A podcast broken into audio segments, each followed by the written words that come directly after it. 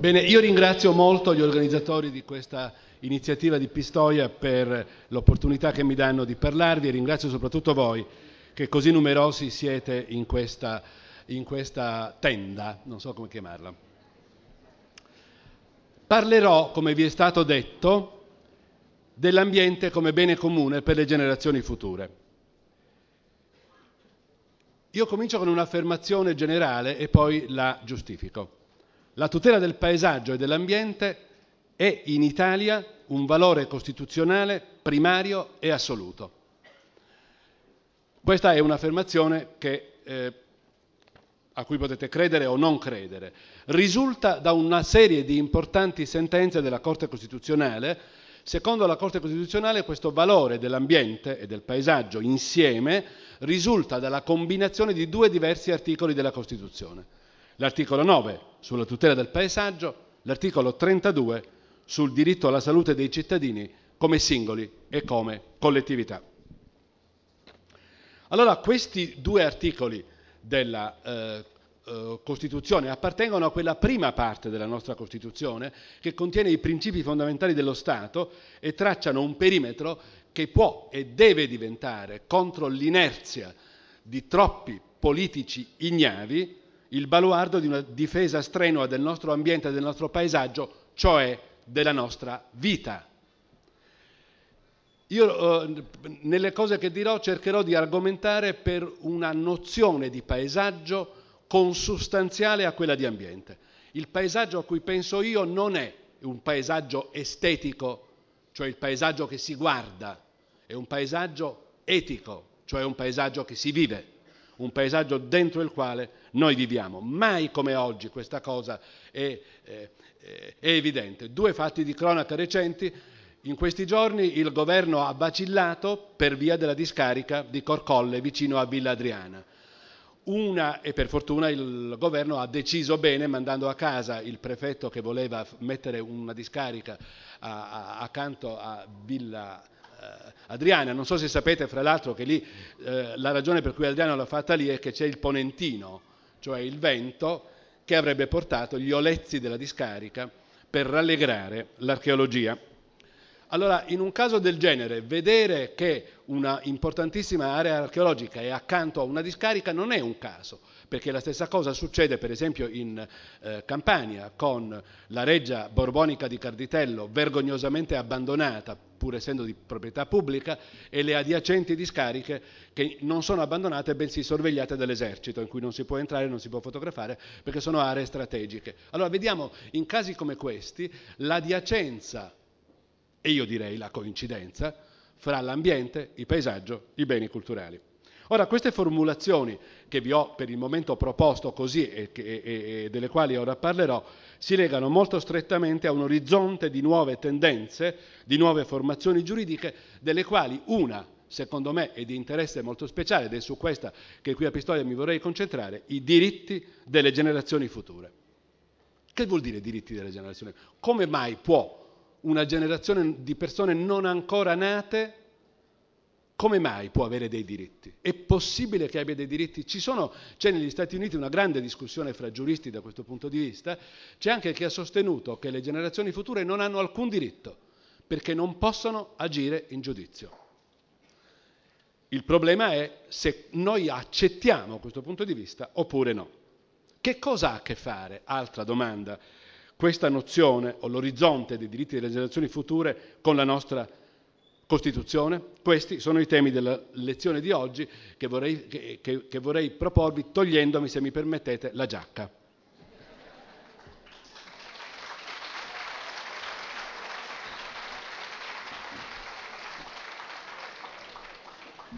Nella letteratura ambientalista è diventato di moda fare una citazione da Nietzsche, la farò anch'io.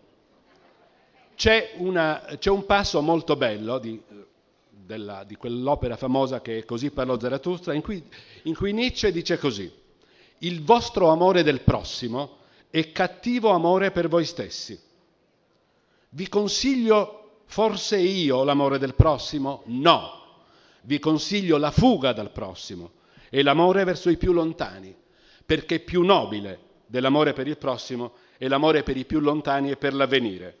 Il futuro e quel che è più lontano siano dunque per te la causa che genera l'oggi, generare il presente a partire dal futuro.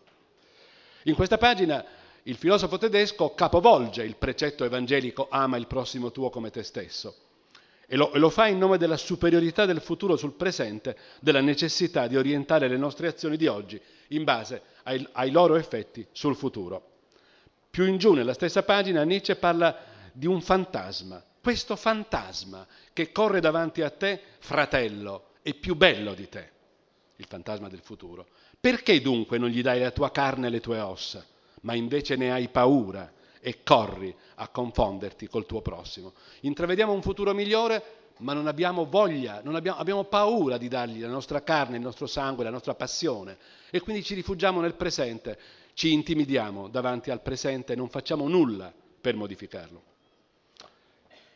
Questo tono profetico di Nietzsche corrisponde un, a, alla sua filosofia, al suo registro visionario, alle sue idee eh, mh, filosofiche, quella molto famosa del superuomo che si dovrebbe tradurre in, in realtà ultrauomo, ma non c'è bisogno di eh, parlare di questo per essere d'accordo con Nietzsche su questo punto il cattivo amore per noi stessi, quello che Nietzsche chiama cattivo amore per noi stessi, rischia di oscurare ogni capacità di previsione, ogni spinta etica verso gli altri.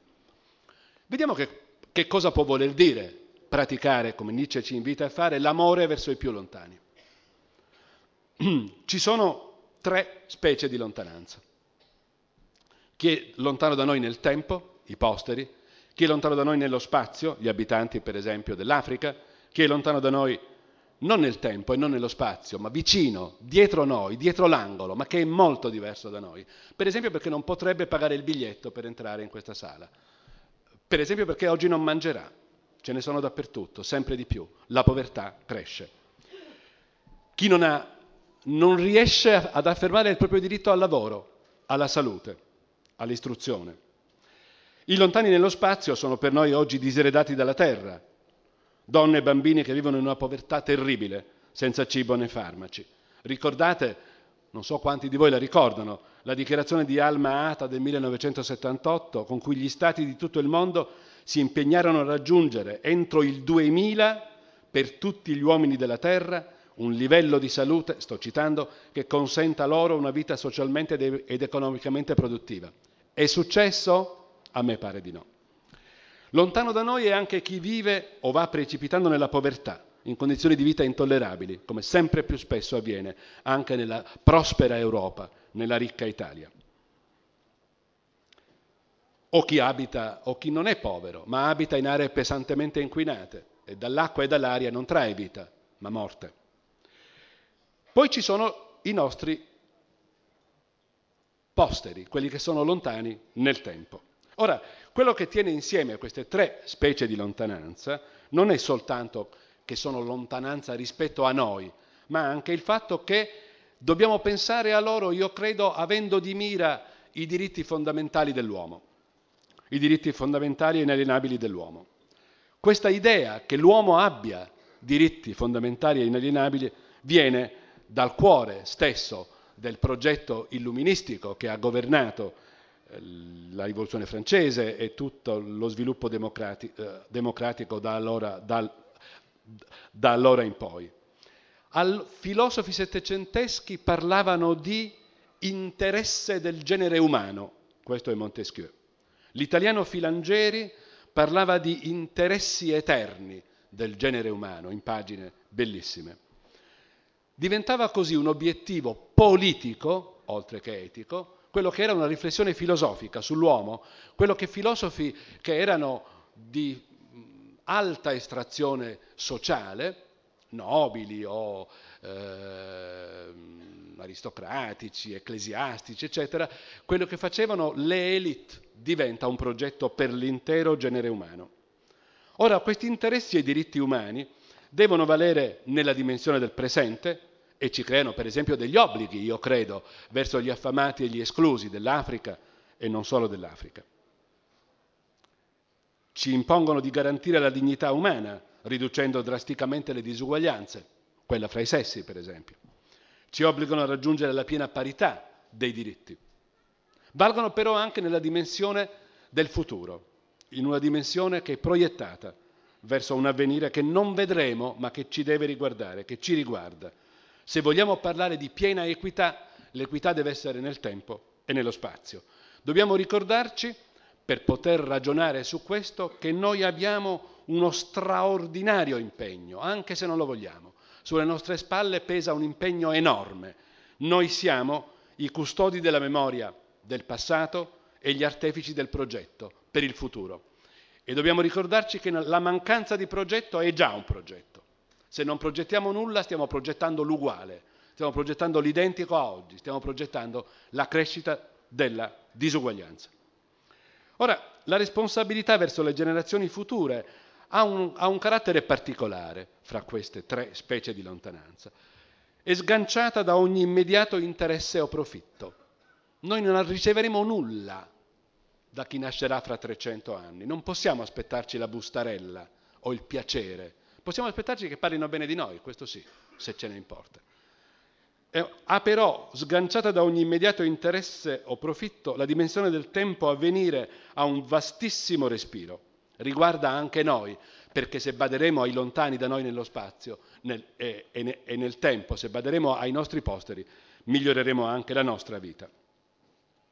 Nella discussione che è nata negli Stati Uniti, ma ormai è molto forte anche in, in, Italia, cito per esempio Stefano Rodotà, posso citare anche un libro di un altro giurista che si chiama Bifulco, che è proprio dedicato al tema dei diritti delle generazioni future, quali sono gli interessi delle generazioni future in questa bibliografia? I temi più ricorrenti sono la protezione del clima e dell'atmosfera, la conservazione della vita, della biodiversità, la tutela dell'ambiente, la gestione dei rifiuti, delle fonti di energia, il controllo delle biotecnologie, per esempio del patrimonio genetico umano, la tutela del patrimonio culturale nelle sue diversità. Tutto questo si abbraccia con due nozioni congiunte che sono quella di ambiente e quella di vita. Sono anzi una nozione sola perché l'ambiente, possiamo definirlo secondo una nozione molto estensiva, l'ambiente possiamo definirlo come la somma e l'interazione fra tutte le forme di vita. L'ambiente è un bosco dove prevale al nostro sguardo la forma di vita vegetale, ma sono anche gli animali che vivono in quel bosco, siamo anche noi che quel bosco abbiamo rispettato o che non rispettiamo, siamo anche noi che abbiamo costruito le nostre città. E come un formicaio è legato alle formiche per il fatto che è l'estensione della loro vita animale e culturale, della loro cultura animale, così le nostre città, anche Pistoia, sono un'estensione dell'ambiente umano, una produzione culturale. Anche le città, anche i teatri, le scuole, i musei sono pezzi di ambiente. Questa concezione così ampia si sta imponendo in questi anni. È una concezione credo che è resa necessaria sempre di più dalla, dalle sventure del nostro tempo, cioè dalle aggressioni all'ambiente. C'è però una preistoria molto antica di questa nozione. Io posso citarvi da classicista un trattato del V secolo a.C. attribuito a Ippocrate, si chiama Arie, Acque, Luoghi, fine del V secolo a.C., in cui l'autore ignoto, che non è Ippocrate, eh, rende chiaro il nesso inevitabile fra malattia e ambiente. Lui dice le patologie si possono distinguere fra comuni a tutti gli uomini e locali, quelle che sono legate a infelici condizioni ambientali di singoli luoghi. In quegli stessi anni la città di Atene emanava un decreto, il più antico che sia noto nell'Occidente eh, europeo, un decreto per allontanare dalla città eh, le, mh, mm, eh, i pellami che erano messi a imputridire in un fiume e si vietava di praticare in quell'area la concia delle pelli e di gettarne gli scarti nel fiume. Probabilmente, come ha osservato uno studioso italiano, quello, quel decreto è, è, degli stessi anni della famosa peste di Atene, forse credevano che la peste di Atene venisse, avesse origine dai miasmi di questo pellame messo a macerare nell'acqua. Non era così, però avevano capito che, quel, che quell'aria non faceva bene a nessuno. Da allora ad oggi è sempre la preoccupazione per la propria salute che è indirizzato sull'ambiente, le cure degli uomini. ma il nostro sguardo ha dovuto e deve radicalizzarsi via via che l'ambiente della nostra vita diventa più rischioso e più ostile. Non possiamo oggi ignorare nessun crimine ambientale, anche se si svolge molto lontano da noi. Non possiamo ignorare che l'abbattimento di enormi foreste in Brasile danneggia tutti gli uomini che abitano la Terra, la vita sull'intero pianeta. In questo pianeta non ci sono più vere lontananze. L'amore verso i più lontani è anche l'amore verso noi stessi. Negli ultimi anni si è parlato sempre più spesso non solo di diritti umani, ma anche dei diritti degli animali e delle piante.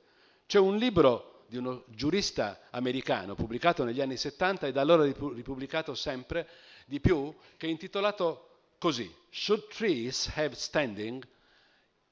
E cioè, gli alberi possono essere soggetti di diritto? Hanno dei diritti gli alberi? E la sua risposta è sì. Non perché gli alberi possano ricorrere in giudizio, ma perché noi dobbiamo ricorrere in giudizio in nome degli alberi perché difendendo gli alberi difendiamo noi stessi. Questa strategia giuridica e culturale, che è una strategia anche etica e politica, punta sui diritti della comunità di vita nel suo insieme. Una comunità di vita che include gli alberi, le piante, gli animali, noi, chiunque vive sulla Terra. E naturalmente in questa strategia le tre specie di lontani che ho prima eh, enumerato rientrano subito l'intera biosfera del pianeta in cui, in cui viviamo, assediato dal rischio di devastazioni irreversibili, ci chiama a una concezione del diritto come questa. In questo senso noi dobbiamo saper distinguere fra un diritto, come posso dire, con la D maiuscola, quello che i latini chiamavano ius, il diritto supremo, il diritto, il diritto fondamentale, quello a cui do, che dobbiamo difendere fino a, a, a, a dare la nostra vita contro il minuto diritto con la D minuscola, il pulviscolo delle leggi generate per abbattere i diritti fondamentali, perché moltissime leggi sono contro, anche in Italia, negli ultimi anni in particolare, moltissime leggi scomponendo il diritto con la D maiuscola in una pluralità indefinita di norme si distrugge l'ambiente e lo si fa apparentemente in modo legale. Allora qual è il punto qui in, in, discussione? Il punto in discussione è che chi devasta l'ambiente lo fa per proprio profitto. Chi, devasta, chi, chi devastava i, i conciatori di pelle di Atene volevano metterle a macerare nel fiume perché da lì era a poca distanza e perciò la città gli ha imposto di ripulire il fiume a loro spese con quel decreto che vi ho citato. Anche oggi chi vuole costruire in una zona, in un centro storico, abbattendo degli edifici o danneggiando degli edifici antichi e preziosi, chi, vuole, eh, chi, ha, chi sta devastando le nostre coste, che sono devastate sempre di più, in Toscana un po' meno che altrove, ma anche in Toscana non si scherza. Il, chi, sta, chi sta devastando l'ambiente lo fa per proprio profitto. L'arma da usare contro il profitto dei, dei singoli è il bene comune. Il bene comune come valore l'interesse generale, quello che gli illuministi chiamavano interesse generale o pubblico interesse che deve dare titolo non soltanto a una superiorità morale astratta, non soltanto a una protesta, ma a un'azione legale in nome del pubblico interesse, che ci dà titolo per agire in giudizio contro le devastazioni ambientali. Pubblico interesse, tutela della biosfera, diritti delle generazioni future, e amore dei lontani, questi concetti sono uno solo. Ora, l'idea di traguardare verso il futuro per costruire il presente non è nuova. Quando la si dice, si dice sempre, quando qualcuno fa dei discorsi del genere, si trova sempre qualcun altro che dice ma è un'utopia, come se fosse un insulto. Utopia è una parola greca che in realtà in greco non è mai esistita, un'invenzione fatta di due parole greche che vorrebbe dire nessun luogo, ciò che non può accadere in nessun luogo. Ma le utopie sono soltanto quelle che noi ci immaginiamo positive. Ci sono anche delle, delle utopie negative, le cose, i miti, le cose che ci inventiamo. Per esempio, è un'utopia, non è vero, è falso, è una menzogna la cieca fiducia in una crescita infinita che divori le risorse della terra. È una menzogna, vogliamo chiamarla utopia, l'idea che bisogna continuare a costruire 10.000 autostrade e TAV e che, e che, e che dall'edilizia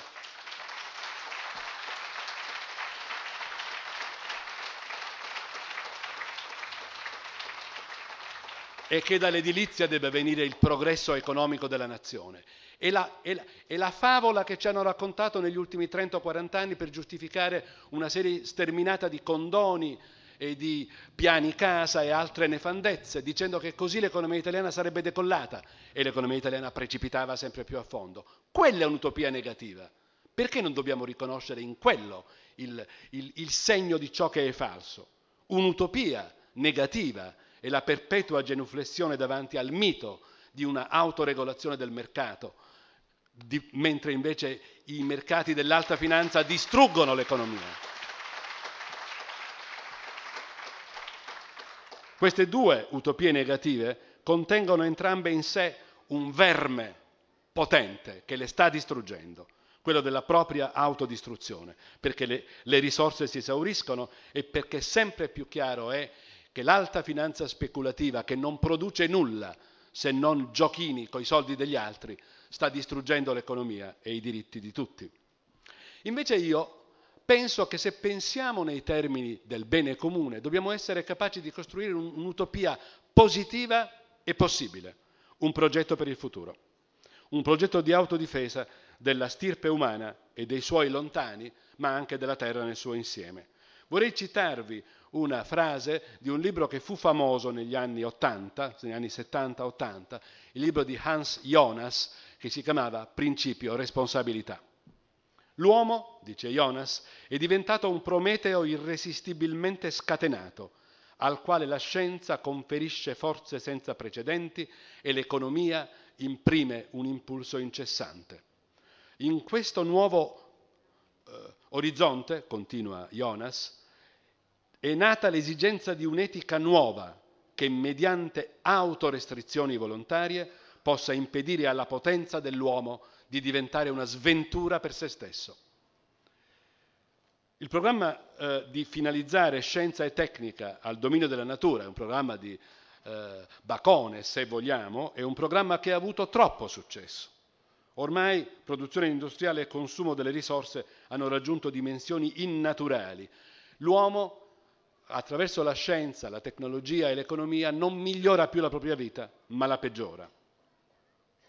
E Jonas continua, la comunanza dei destini dell'uomo e della natura, riscoperta nel pericolo, ci fa riscoprire la dignità propria della natura e ci impone di conservarne l'integrità. Dobbiamo costruire dunque un'etica della lontananza, fondata su una consapevole empatia verso il mondo che ci circonda a cominciare dai nostri simili, ma includendo anche le piante, per esempio. Un'etica del futuro degli uomini e della biosfera, un'etica della responsabilità. Jonas parla di imperativo ecologico che deve dominare il futuro. Su questo obiettivo l'antico precetto evangelico che Nietzsche criticava, ama il prossimo tuo come te stesso, e il nuovo precetto di Nietzsche, ama i lontani, si identificano, perché lontani ormai non ce ne sono più. Noi siamo vicini a tutto in questo nuovo, in questo nuovo mondo. Perciò un religioso importante, Enzo Bianchi, ha, eh, in, in un suo discorso ha detto il precetto evangelico andrebbe riformulato così, amerai la terra come te stesso. Allora, senza un ingrediente propriamente etico, tecnologia ed economia appaiono oggi forze distruttive Dobbiamo invece ricordarci dei saperi nobili da cui provengono, la scienza della natura e la scienza dell'uomo. Copernico, Vesalio, Galilei non pensavano mai, non immaginarono mai un mondo in cui le conquiste della scienza e della tecnologia o la, le astrazioni matematiche della finanza diventassero nemiche della filosofia, della cultura e della giustizia. Dobbiamo ritornare a quella loro saggezza, sanando la biforcazione fra scienza e, um- e, e umanesimo e ritrovando un mondo in cui l'economia non scacci la giustizia dagli orizzonti del presente, non scacci l'eguaglianza dagli orizzonti del presente. Senza una preoccupazione strettamente etica, il diritto creato da governi interessati al profitto loro o degli amici degli amici non vale nulla. Secondo una concezione del diritto che è prevalsa, che parte da Kelsen che è prevalsa, nessuna norma è interdetta a un governo. Le norme sono merci, merci fabbricate dall'uomo e intercambiabili fra di loro. Le norme sono fatte in funzione del mercato. Noi dobbiamo tornare a imporre una concezione in cui le norme sono fatte in nome del diritto con la D maiuscola, cioè dei cittadini. La forma del diritto non basta, dobbiamo richiamare fortemente, come cittadini, ai contenuti. Contenuti ricchi di saldezza, dotati di un rango durevole e necessario. Tale è la salvezza della terra e della vita, non solo umana, di fronte ai eh, flagelli che ci minacciano. Dobbiamo contrastare la violenza di chi cannibalizza l'ambiente per, per proprio vantaggio, opponendo a questa la saggezza e la durezza di chi difende il proprio diritto di essere cittadini della terra.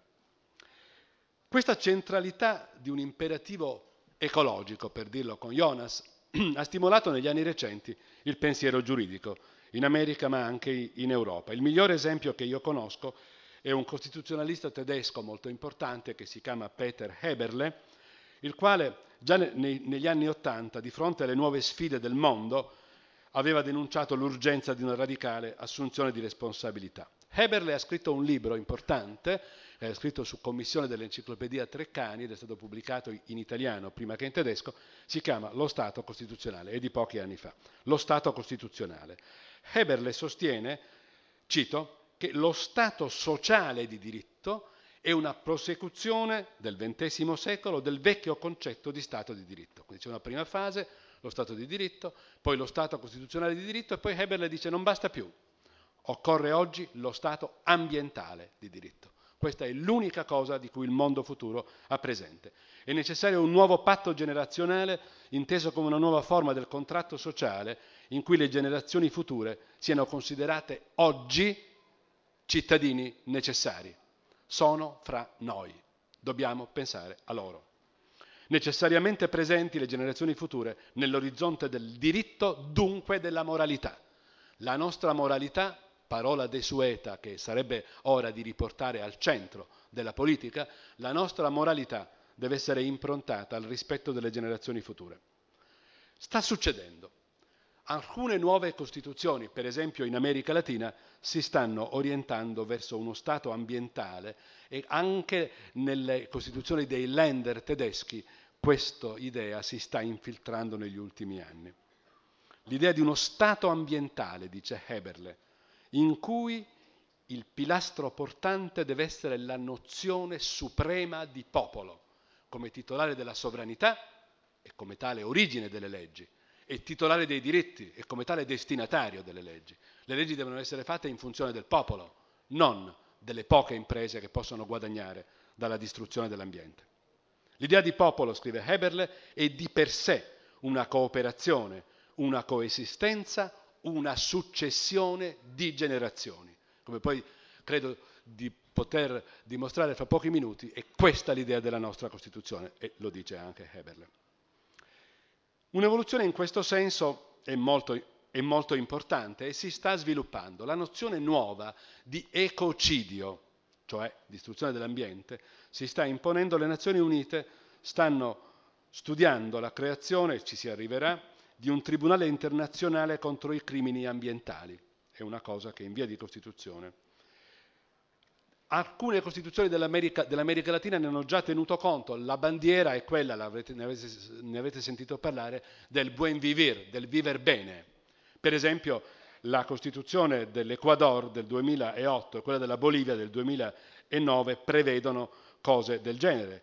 Cito la Costituzione boliviana che prevede il diritto a un ambiente sano, protetto ed equilibrato per gli individui e le comunità delle generazioni presenti e future.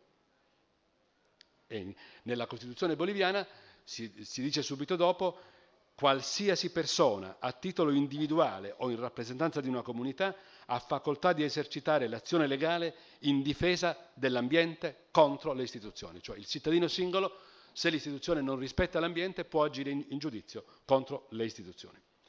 Di fronte a questo gigantesco ecocidio dobbiamo dunque armarci di argomentazioni morali, etiche, giuridiche, filosofiche, storiche e politiche. Queste nuove nozioni giuridiche, come diritti delle generazioni future e comunità di vita, stanno esplorando nuove frontiere del diritto. Ma noi dobbiamo, nel pensare al futuro, dobbiamo farlo voltandosi anche, voltandoci anche verso il passato, mentre cerchiamo di creare una visione lungimirante verso il futuro, una presbiopia verso il futuro, perché quello che ci uccide oggi è la miopia, volere, volere risultati, volere guadagnare qualcosa nel giro dei prossimi due mesi senza pensare ai prossimi 20, 100, 200 anni. Se pensiamo al futuro con lungimiranza, dobbiamo essere capaci di una lungimiranza bifronte, volgendosi anche al passato. Dobbiamo ricordarci che di questa lungimiranza, di questo rispetto verso le generazioni future, il passato ha dato grandi prove, quando le generazioni future eravamo noi, perché è per noi che hanno creato le nostre città che rischiamo di distruggere, perché è per noi che hanno creato i nostri paesaggi che stiamo devastando. In queste nuove formule del diritto, per esempio i diritti delle generazioni future, risuona la voce antica del pubblico interesse come nettamente sovraordinato al profitto privato. Questo dicevano gli statuti dei comuni italiani del Medioevo. Questo dicevano le leggi della, eh, degli stati preunitari, prima che l'Italia fosse un, un, un, un paese unito. E ricordare queste cose, oggi non ho modo di farlo, ricordare questi antichi statuti, ricordare quelle antiche formule piene di contenuto, non è l'erudizione di un vecchio professore, ma è un'arma per ragionare sul futuro armati del passato, di una forza che può venirci dal passato. Dobbiamo attingere alla storia le energie e le idee per costruire l'avvenire. Come ha detto eh, nel 1790, riflettendo sulla rivoluzione francese, eh, Edmund Burke, gli uomini che non guardano mai indietro verso i propri antenati non saranno mai capaci di guardare avanti verso i posteri. Nei nostri statuti comunali la parola bonum comune esattamente il bene comune di cui oggi tanto si parla, senza spesso sapere che cos'è. La parola publica utilitas viene in continuazione a galla. Questa bene comune è la materia prima di cui furono fatte le antiche costituzioni che hanno portato all'Italia eh, eh la prosperità e eh, la bellezza della quale ancora, ancora oggi noi godiamo. Queste nozioni, come bonum comune o publica utilitas, dette in, in, un latino che è identico all'italiano e non ha bisogno di traduzione, queste nozioni risalivano al diritto romano, a un antefatto grandioso come quello del diritto romano. Questo strettissimo legame, anzi identità, tra il bene comune e la bellezza della città, che si, per, che si definiva con la, con la parola decor, fu una costante della nostra storia. Nel Costituto di Siena del 1309 si dice che il primo compito della città, di chi governa la città, deve essere di badare alla sua bellezza, per il vantaggio dei cittadini di Siena e per l'allegrezza dei forestieri. Questo dice uno statuto del 1309, ma tutte le città italiane avevano statuti molto simili. Questa etica del bene comune non si arrestava davanti alle frontiere che separavano l'una dall'altra i territori delle città o più tardi degli stati. Tutti riconoscevano la radice comune nel diritto romano, dove era sempre chiaro, fu sempre chiaro che l'interesse pubblico prevaleva sul profitto privato. Cito soltanto un esempio molto influente, la Costituzione eh, apostolica, quei publice utilia ac decora, cioè ciò che è utile e bello per il popolo, è stata è stata emanata da Gregorio XIII, il Papa a cui dobbiamo il calendario che usiamo oggi, nel 1574 e, sottopose a rigoroso controllo l'attività edilizia privata, proclamando subito, dalla prima righe, che il, il bene comune viene al di sopra del profitto dei privati e vietando a tutti i cittadini di Roma, anche ai cardinali, ogni sopraelevazione quel Papa avrebbe volentieri scomunicato chi ha fatto il piano casa. Io vorrei, con una specie di cortocircuito, che mi perdonerete, saltare da un Papa del 1500 alla Corte Costituzionale italiana nel, nel, nel XX secolo, in una sentenza del 1986 e in molte altre, la Corte Costituzionale ha interpretato la nostra Costituzione nel senso che il, val- cito, il valore primario, estetico e culturale del paesaggio del patrimonio culturale non può essere mai subordinato ad altri valori, ivi compresi quelli economici, anzi deve essere capace di influire profondamente sull'ordine economico e sociale. Dunque la gerarchia costituzionale dei valori dell'Italia di oggi è identica a quella di un Papa del Cinquecento e dell'Italia del Cinquecento, ma anche del Medioevo. Questa continuità ha per fondamento il concetto etico del bene comune, la nozione giuridica di pubblica utilità o di bene comune. Enunciazioni antichissime in Italia che convergono però con le più moderne frontiere del diritto, i diritti delle generazioni future. Naturalmente questa idea di bene comune assunse però un nuovo vigore un nuovo significato dopo la rivoluzione francese. Perché? Perché con la rivoluzione francese, prima in Francia e poi dappertutto, in Europa e nel mondo, titolare della sovranità non è più il re, ma il popolo. E come tale la, eh, la topografia dei, dei diritti si ridisegna in questo modo. Questa è l'orizzonte nel quale l'Italia unita, dopo esitazioni iniziali che durarono ben 50 anni dopo l'unità d'Italia, cominciò a darsi delle leggi per la tutela del paesaggio e del patrimonio culturale. La prima legge sulla tutela del patrimonio culturale è del 1909, il ministro della pubblica istruzione si chiamava Rava, la prima legge sul paesaggio del 1920, il ministro della pubblica istruzione molto più famoso, si chiamava Benedetto Croce. Queste due leggi furono poi riformulate nel 1939 e poi andarono, sono state riformulate ancora nel Codice dei beni culturali, oggi in vigore. Ma il punto capitale non sono queste leggi di cui oggi non posso parlare, bensì la Costituzione. La nostra Costituzione è la prima al mondo in cui la tutela del patrimonio storico e artistico del paesaggio è stata scolpita fra i principi fondamentali dello Stato. Ora però nella Costituzione della Repubblica, entrata in vigore nel 1948, il primo di gennaio, la parola ambiente non c'è. Non c'è perché nel 1948 i temi dell'ambientalismo ancora non erano diventati un tema e una preoccupazione corrente. Però la Costituzione, la Corte Costituzionale ebbe presto a che fare con i temi dell'ambiente e allora dovette in qualche modo venire a patti con i temi ambientalistici in una Costituzione in cui la parola ambiente non c'è. E come ha fatto? Lo dirò fra un momento. Intanto vorrei dire che nella, nella Costituzione manca però anche la parola bene comune. Non manca nella discussione dell'Assemblea, Costitu- dell'Assemblea Costituente, dove invece ricorre molto spesso in tutti gli schieramenti politici, dai monarchici ai comunisti. L'espressione bene comune non c'è, però possiamo sostenere legittimamente che il principio ordinatore della Costituzione è precisamente il bene comune, che è espresso con altre formule. Interesse della collettività, articolo 32, interesse generale, articolo 35, articolo 42, eccetera, utilità sociale, fini sociali, articolo 41, funzione sociale, articolo 42, utilità generale, articolo 43, pubblico interesse, articolo 82.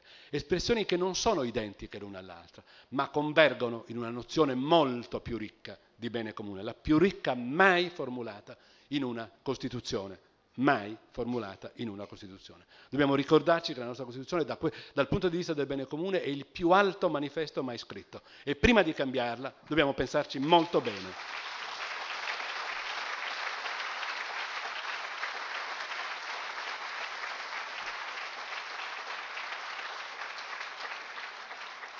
Ora, per designare l'insieme dei cittadini, la Costituzione usa la parola popolo. Al popolo appartiene la sovranità, articolo 1. È in nome del popolo che si amministra la giustizia, articolo 101. La Costituzione parla però anche di collettività ed è nell'interesse della collettività che va tutelata la salute, articolo 32.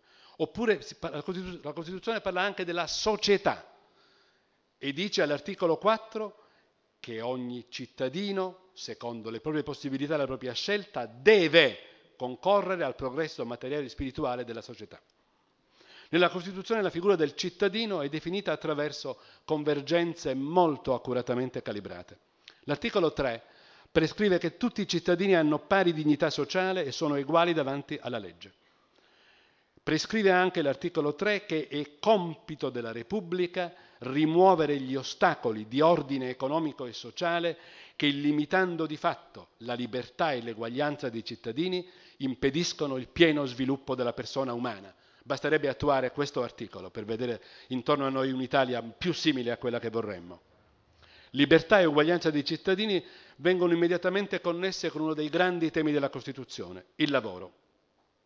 Articolo 1. L'Italia è una repubblica democratica fondata sul lavoro. Perciò dice il più dimenticato fra gli articoli della nostra Costituzione, articolo 4, la Repubblica riconosce a tutti i cittadini il diritto al lavoro e promuove le condizioni che rendono effettivo questo diritto. La Repubblica non lo sta facendo.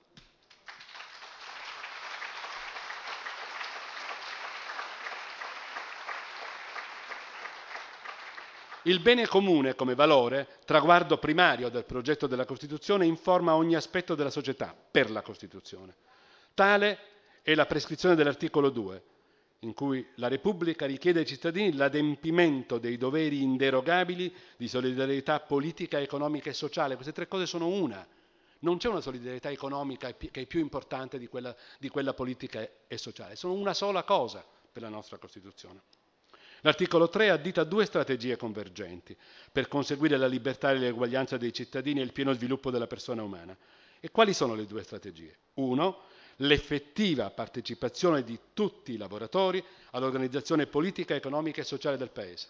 Due, la rimozione degli ostacoli di ordine economico e sociale additata come compito della Repubblica. Questo è il contesto nel quale si colloca l'articolo 9, il più originale della nostra Costituzione, secondo Ciampi. E l'articolo dice così, la Repubblica promuove lo sviluppo della cultura e la ricerca scientifica e tecnica, tutela il paesaggio e il patrimonio storico e artistico della nazione. Per la prima volta un principio del genere entrava fra i principi fondamentali di uno Stato moderno. Perché non si parla qui di ambiente e perché invece nella Costituzione non c'è la parola ma c'è la cosa? La Corte Costituzionale, come vi ho anticipato prima, quando si è trovata a gestire dei problemi in cui la nozione di ambiente era vitale, ha reperito nella Costituzione i temi ambientalistici anche senza la parola ambiente. E come lo ha fatto? Ha fatto convergere in via interpretativa con una serie di sentenze molto importanti a partire dagli anni 70 e soprattutto 80, ha fatto convergere l'articolo 9 che vi ho appena letto con l'articolo 32 che dice così. La Repubblica tutela la salute come diritto fondamentale del singolo e interesse della collettività. Il paesaggio che potrebbe essere inteso in senso meramente estetico, un paesaggio da guardare dell'articolo 9, ma non è stato mai così e si può dimostrare, diventa, convergendo con l'articolo 32 sul diritto alla salute, un paesaggio etico, un paesaggio da vivere. L'offesa alla nostra salute fisica, che viene dall'inquinamento delle acque e dell'aria che respiriamo, è identica, per la nostra Costituzione, all'offesa alla nostra salute mentale, che viene dalla distruzione del paesaggio e delle città. È la stessa cosa. Se capiamo questo, forse impareremo a difenderci meglio. Assegnando un ruolo altissimo alla cultura, alla ricerca e alla tutela, l'articolo 9 e l'articolo 32 contribuiscono in modo decisivo a delineare un'architettura di valori di un progetto grandioso, quello della Costituzione del 48, che voleva un'Italia giusta, libera e democratica che ancora non abbiamo visto. In quel progetto la cultura è al centro dei principi di libertà, di eguaglianza e di democrazia, anzi ne è strumento necessario, in quanto, articolo 2, espressione dei doveri inderogabili di solidarietà, di solidarietà politica, economica e sociale, in quanto indirizzata al pieno sviluppo della personalità umana, articolo 3, in quanto indirizzata al progresso spirituale della società, articolo 4. Perciò la tutela del paesaggio e dell'ambiente è collegata alla piena libertà di pensiero, di parola e di stampa, articolo 21, alla libertà dell'arte, della scienza e del loro insegnamento e, all'autonomia delle università, articolo 33, alla centralità, alla centralità della scuola pubblica statale, articolo 34, il diritto allo studio. Cultura, ricerca, scuola, università, patrimonio artistico e archeologico, paesaggio e ambiente, possiamo continuare, musica, teatro, eccetera, nel nostro progetto costituzionale hanno una funzione sociale costituzionalmente garantita, concorrono al principio di eguaglianza e di democrazia. Quello che la nostra Costituzione ci dice è che non c'è eguaglianza e non c'è democrazia senza la centralità della cultura e della tutela del patrimonio dell'ambiente. Questo dice la Costituzione. Dobbiamo saperlo perché è la nostra principale arma contro chi non vuole vederlo, non vuole leggerlo e contro chi anzi eh, parla di riformare la Costituzione. Non so se avete visto quella inchiesta, non mi ricordo più di quale giornale o televisione, in cui si, eh, si dimostrò con un campione molto vasto che la grande maggioranza di chi siede oggi nel Parlamento e vuole riformare la Costituzione non l'ha mai letta. Perciò io dico